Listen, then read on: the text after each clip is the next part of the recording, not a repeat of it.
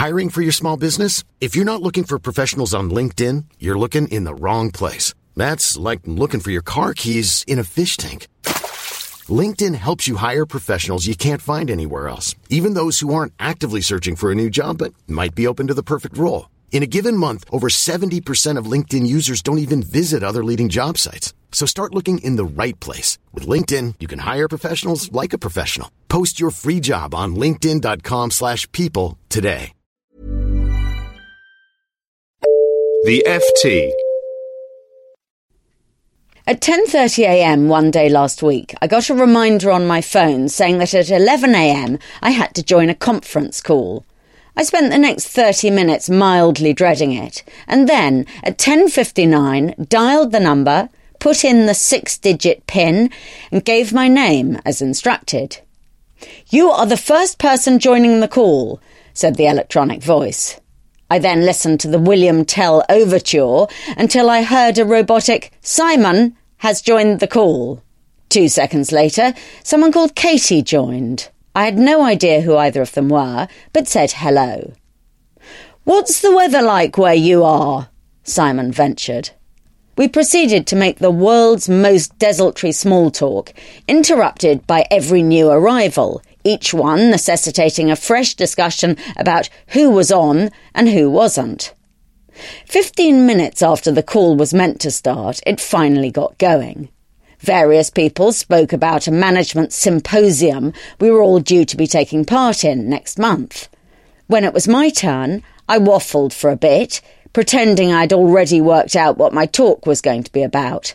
Someone gave a guffaw, though I could work out neither who it was nor whether the laugh suggested approval or disdain. Then the organiser talked for some time about special dietary requirements, microphones and lecterns. At 11.54 it was over. Eight people in three time zones had wasted the best part of an hour on an exchange that could have been done in three minutes by email. It's not hard to see why conference calls sound such a great idea. Business is global, people are not in the same place, and anything that allows them to have meetings without travelling has to be a good thing. Neither is it hard to see why they can never work. To hold a meeting where you can't be sure who's talking, and often can't hear them anyway, and where no one has done any preparation because they know they won't be rumbled, is to guarantee a discussion of the lowest possible order. Add to that sounds of dogs barking in the background and children being got off to school, because no conference call is ever complete without someone who's a stranger to the mute button, and it can only end badly. Far from making the world seem smaller, the conference call makes it feel bigger. The people who are hanging on the line when a hard core are together in the meeting room don't feel included. They feel second class citizens who are impossibly far away. It's no surprise that everyone hates conference calls. There's a funny sketch by Tripp and Tyler sending them up that's been watched 11 million times on YouTube. I watched it again last week, but didn't laugh. It was too near the knuckle. What is surprising is that these virtual meetings go on happening. I seldom give a speech without having to endure a conference call in advance and a friend who works for a large global company tells me that every day two to three hours are given over to them, but that in ten years she can't remember a single useful one. Email is often said to be the main bane of modern office life, but conference calls are surely worse.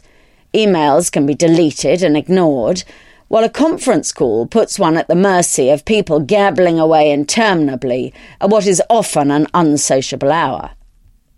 Many companies have tried to improve matters by fiddling with the technology. Some are foisting video conferences on their people instead, so that up to a hundred individuals in far flung places can now all watch each other while they pontificate. In a way, this is an improvement, as at least you know who's talking. But it has the drawback that you can no longer attend from the gym or naked in bed. Worse still, you can't do the only sensible thing when you're on a conference call get on with your emails, or unload the dishwasher. The main reason such conferences go on existing is political. Managers can cover their backs by saying they held a meeting in the knowledge that the format is too hopeless to produce a resolution, which leaves them free to impose whatever unpopular action they were planning in the first place. There is only one sort of conference call that should be allowed. It involves three, or at a stretch, four people who already know each other and who need to agree on something specific. It makes sense, for example, for an editor, a writer, and a libel lawyer to have a conference call to discuss how best to keep out of jail. Otherwise, there should be a rule. If something is so important it needs to be chewed over at length by more than four people, then a table must be found and people must travel to sit at it. If it's not so important, then the meeting ought not to be taking place at all. If you enjoyed this podcast, you might like our new show, FT Investigations, exposes and in-depth analysis by our worldwide network of reporters. The show is broadcast whenever we have a new groundbreaking investigation. You can download it at ft.com slash podcasts. Planning for your next trip? Elevate your travel style with Quince. Quince has all the jet-setting essentials you'll want for your next getaway, like European linen, premium luggage options, buttery soft Italian leather bags, and so much more. And is all priced at 50 to 80% less than similar brands. Plus, Quince only works with factories that use safe and ethical manufacturing practices. Pack your bags with high-quality essentials you'll be wearing for vacations to come with Quince. Go to quince.com slash pack for free shipping and 365-day returns. When you need mealtime inspiration, it's worth shopping Kroger, where you'll find over 30,000 mouthwatering choices that excite your inner foodie. And no matter what tasty choice you make, you'll enjoy our everyday low prices, plus extra ways to save, like digital coupons worth over $600 each week. You can also save up to $1 off per gallon at the pump with fuel points. More savings and more inspiring flavors make shopping Kroger worth it every time. Kroger, fresh for everyone. Fuel restrictions apply.